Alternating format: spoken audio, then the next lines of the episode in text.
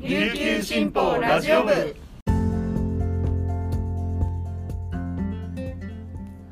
はいたい。皆さんいかがお過ごしですか？今日も琉球新報ラジオ部をお聞きいただきありがとうございます。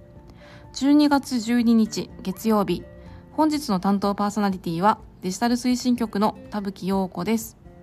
午前11時時点の那覇市の天気は曇り時々晴れ。気温は20.5度となっています、えー、昨日はお休みだったんですけど、えー、牧師駅前のサイオンスクエアの前の広場で開かれていた沖縄マルクトというイベントに行ってきました。皆さん行かれた方いらっしゃるんじゃないでしょうか。私このイベントすごい大好きなんですよね。何がいいかといったらあの海外のクリスマスマーケットってあるじゃないですか。なんかクリスマスの前に開かれるちょっとしたこう出店みたいなものとか。まあ行ったことないんですけどね。あの映像とかでしか見たことないんですがなんかあんな感じかなっていうあのイメージ雰囲気があってなんか小さい手作りのお店がこうちっちゃいお店がたくさん集まっててであの川沿いの広場にこう集まっていてなんか明かりが灯った時の雰囲気が何だろう沖縄にこういう場所があったんだなって思うぐらい沖縄っぽくない感じもなんか新鮮ですごい好きでと結構行ってたんですね。でここ2年ぐらいはコロナでなかったのかな？なんかそれすごくなんか久しぶりな感じで昨日行ったんですけどやっぱり良かったですね。なんかあの沖縄市の美味しいソーセージ屋さん手塩って皆さんご存知の方多いと思うんですけどあちらのおでんがねもう絶品であのビール飲みながら楽しいひとときを過ごしました。はい。それではこの時間までに入った沖縄のニュースをお届けします。はじめのニュースです。宮古島市平良のトゥリバー地区上空で11日午前航空自衛隊所属のブルーインパルスが展示飛行しました。同地区に設置された観覧場や周辺地域には島内外から多くの観客が詰めかけました。宮古島市での展示飛行は初めてとなります。展示飛行は宮古島市のバルのレーダー施設がある空自宮古島分屯基地の会長50周年記念行事の一環で実施しました。6機は午前11時45分頃に宮古空港を離陸し約10分間トゥリバー地区上空を白煙を噴射しながら飛び交いました。一方宮古空港の使用と展示飛行に反対する市民グループらは午前10時過ぎからブルーインパルスの駐機する空港付近に集まり抗議しました。続いてのニュースです。2017年12月13日に発生した宜野湾市の普天間第二小学校への米軍大型輸送ヘリの窓落下事故について事故機の乗組員が窓の落下する様子を見ていたのにもかかわらず普天間飛行場に帰還した後直ちに新しい窓の取り付け作業を行っていたことが9日分かりました。米軍関係者は事故後に窓の落下現場を訪れておらず機体の復旧を優先しました。琉球新報が米国の情報公開制度で入手した在沖米海兵隊の自己報告書で判明しました。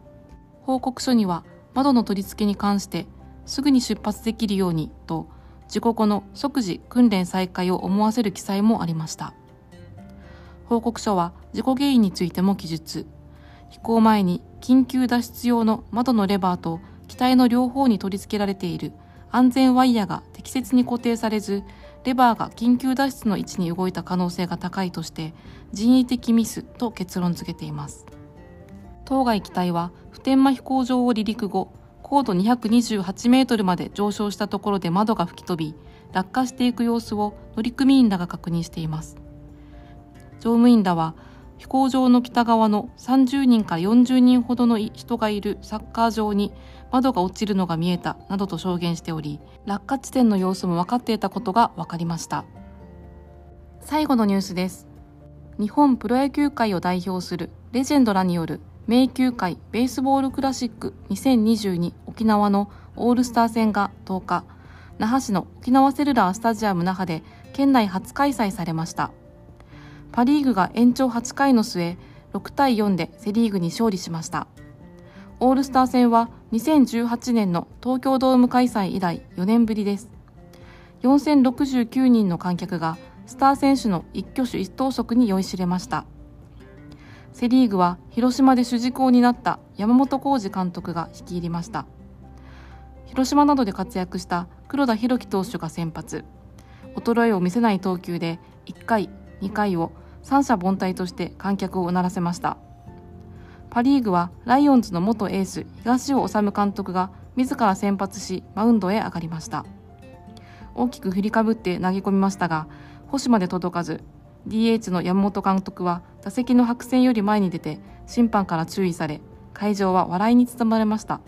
選手層は薄かったもののヤクルトで活躍した古田敦也捕手横浜や広島でプレーした石井拓郎内野手が急遽メンバーに入り反撃に出ました。5回に1点6回に6連続安打などで4点を加えて逆転に成功しました。MVP には西武などで活躍した松井和夫内野手が選ばれました。沖縄の地でのびのびとプレーできたことに松井は楽しく臨めたと笑顔を見せました。以上この時間までに入った沖縄のニュースを紹介しました。今日紹介した記事の詳しい内容は琉球新報デジタルにて掲載していますのでぜひご覧ください。そしてこの後は一応記者解説があります。今回のゲストは経済班の遠山幸人記者です。え皆さんびっくりしたんじゃないでしょうか。沖縄電力が電気料金を39%値上げするというニュースありましたね。このニュースについて私田吹が、えー、遠山記者に聞いています。ぜひこのままラジオ部をお楽しみください。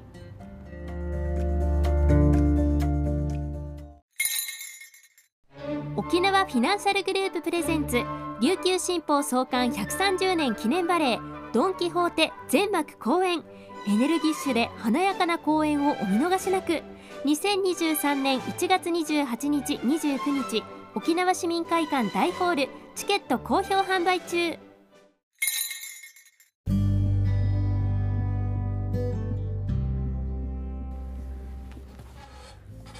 続いては記者のおすすめ記事を紹介する一押し記者解説のコーナーです。本日のパーソナリティはデジタル推進局の田吹陽子が担当します。そして今日のゲストは経済班の遠山幸人記者です。遠山記者よろしくお願いします。よろしくお願いします。はい今日えっ、ー、と遠山記者に紹介していただくのはえーと、沖縄電力が電気料金をあの、まあ、4月から値上げするというニュースがあったんですけどこの値上げ幅がですね家庭向けも39%値上げっていうことでかなりこう驚かれた方多かったかと思います。ちょっとこのニュースについてあの詳しく聞いていきたいと思います。はい。まずそもそもなんですけどなんであの電気料金が上がるのかっていうすごいそもそもので原因と理由を教えてください。これは、えっと、ロシアのウクライナ侵攻とか、うん、今あと円安がすごい進んでいるということが、うん、まあ、主な背景にあって、はい、であの沖縄電力の電力っていうのはあの火力発電がメインなんですけれどもその元の電源になる石油とか石炭、はい、そういったものの価格が上がっているせいでそれがもろに影響を受けて、まあ、電気料金を上げざるを得ない状況になっているという単純に言うとそういうことですね。はい、なるほど。もう39%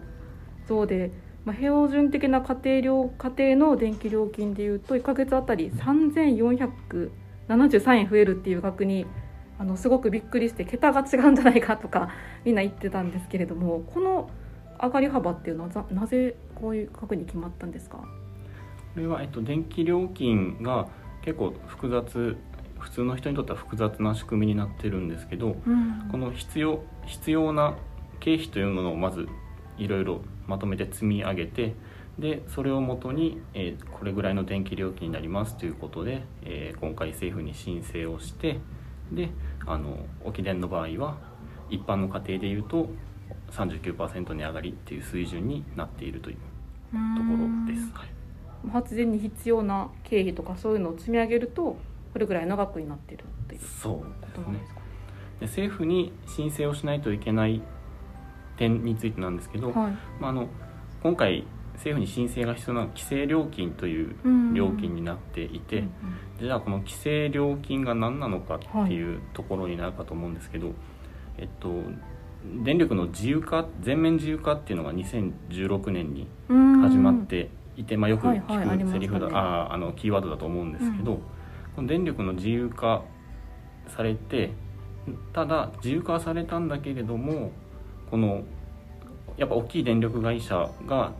こう独占的な状況になってはいけないということで経過措置としてそれまで規制された料金っていうのが今も経過措置として残っていると。なのでこの料金については値上げをしたい場合には政府に申請が必要ですよというそういう今のところの仕組みになってます。へなるほどですね。今回まあこの原因を見てもウクライナ侵攻とか円安ってことで、まあ、かなり沖縄に限った要因じゃないと思うんですけど、まあ、全国の電力会社もこういった形で値上げが値上げ申請っていうものがあるかと思うんですが全国的に見た時に沖縄って結構大きいのかな上がり幅が大きいのかなと思うんですけど。そうですね。あの、うん、今のところ全国の大手電力会社で今から予定しているものも含めると6社値上げをするというふうに表明をしていてでその中で見ても今回一般向けの家庭で沖電の場合は3473円上がったら1万2320円ってなるんですけどこの1万2320円っていうのは一番高い額になっているっていう状況です、ね、額として一番高い額になるんですね。うん。でその理由がやっぱり沖縄電力の場合は、まあ、よそに比べると原発とか水力発電っていうのがなくて、であの化石燃料といってあの石油とか石炭こういったものに頼らないといけない、はい、この比重が大きいっていうところが、まあ、あの要因になっているということですね。なるほど。とこの電気料金が1万円超えるっていうのはかなり生活に影響が出てくると思うんですけど、うん。何かこれに対して政府というか何か対応策ってありますか？一応この政府の方針として年明けの2023年の2月分から、はい、電気料金の約家庭向けの電気料金でいうと約2割2割程度を値引きするっていう負担軽減策というのをやる方針になってます。でこれを当てはめた場合、はい、この一般向けの家庭の1万2320円。ですか、はい、この額がおよそ1820円値引きされるというところ、なので目安としてはこれが1万500円ぐらいになるというそういうそういった、えー、抑制策というのは一応出してはいるんですけれどもなるほど。ただまあ39%っていう値上げっていうのが、まあ、政府がやりますと言っている2割前後のこの抑制幅に比べるとまだ大きいので、ね、それでもって完全に上げ幅を抑えきれてはいないっていう状況になってますね。なるほど。この対応っていうのは結構当分は続ける感じなんですか2割今のところは、えー、この年明けの2月分の電気料金から反映が始まって、まあ、4月に予定通りであれば値上げがされると。でその後一応9月分まではこの2割程度の補助というのが続いて、うん、で10月は少し半分に減る。で11月以降は今のところはまだ未定になっているっていう状況、ね、なるほど。じゃあこれもずっと続くわけではなくてっていうことなんですね。今のところは一応10月ぐらいまでかもしれないっていう。そうですね。なのでなるほど。まあ一番はやっぱりこの国際情勢にも左右されるようなこの燃料費の高騰っていうのがどうなっていくかっていうのが、はいやっぱり鍵を握るのかなという状況になっていてで、まあ、あの4月以降に上がった場合でも、燃料費があのこの石油なり石炭の価格っていうのが落ちていけばその分は、まあ、あの電気料金の値下げの要因として反映されることになるので、この辺の動向っていうのも大事になるというところですね。わかりましたこれまでも結構その燃料価格がに応じて、まあ、電気料金というかそこが変わってはきてはいたんですよね。そうですねあのまあ、あの燃料費調整制度というのがあって、うん、でこれはあの燃料費の価格の変動をそのまま電気料金のに自動的に反映できるという仕組みの制度なんですけれども、うん、これが沖縄電力の場合は2022年今年の4月からこう価格に転嫁できない上限に達してしまって、でこの状況がずっと続いていることになってしまっているので今回沖電さんが値上げの申請に至ったっていう流れになります、ね、このもう調整の限度を超えてしまうぐらい上がってしまってるっていうことなんですね。そうですね結構大きく超えてしまっているような状況になっていると。なるほど今後の見通しって話すごい難しいと思うんですけどこれだけのまあ、値上げっていうのがいつまで続くのかな、まあ、4月から始まっていつまで続くのかなって気になる方多いと思うんですが。これもなかなかあのこの国際情勢にもすごい影響を受ける部分になるので、まあ、確たることはまあ予断できない状況ではあるんですけれども、まあ、少なからず家計家庭だけじゃなくて、まあ、企業の企業向けの電気料金も、まあ、この水準でいうと規制料金の場合だと4割から5割ぐらい上がるという見通しになっているので、まあ、家計だけじゃなくて企業の活動にももう影響があるというのはもう確実な流れなのかなという状況になってますね。なるほど。ちょっと今後どうなるのかちょっと心配というか気になるところですけれどもとまたこの電気料金に関するニュースどんどんまた注目していきたいと思いますのでまた何かまたありましたらぜひラジオ部の方であの教えてください。ありがとうございます。はい、今日のゲストは、えー、経済班から遠山幸時さんに来ていただきました。遠山さんありがとうございました。ありがとうございました。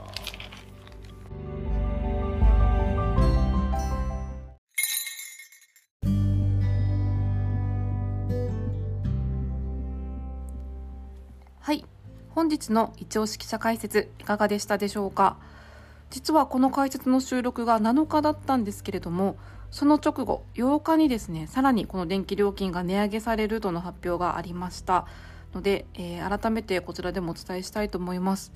えーと、その8日のニュースによると電気を運ぶ送配電網の利用料託送料金の見直しがあってその変動分397円がさらに電気料金に上乗せされるとのことです。ですので、まあ、今回の解説で話したのがだいたい月1万2320円になるということだったんですけどこちらに397円上乗せされて1万2717円になる見込みということでかなり厳しい辛いニュースが入っています。これだけ電気料金1万円超えるともう生活に困る方たくさん出るんじゃないかと思います私もすごく困ります。ですので、まあ、その辺りのサポートというのが行政的なサポートって必要かなと思いますけれどもまた今後どうなっていくのかその辺りもぜひ注目していただきたいです。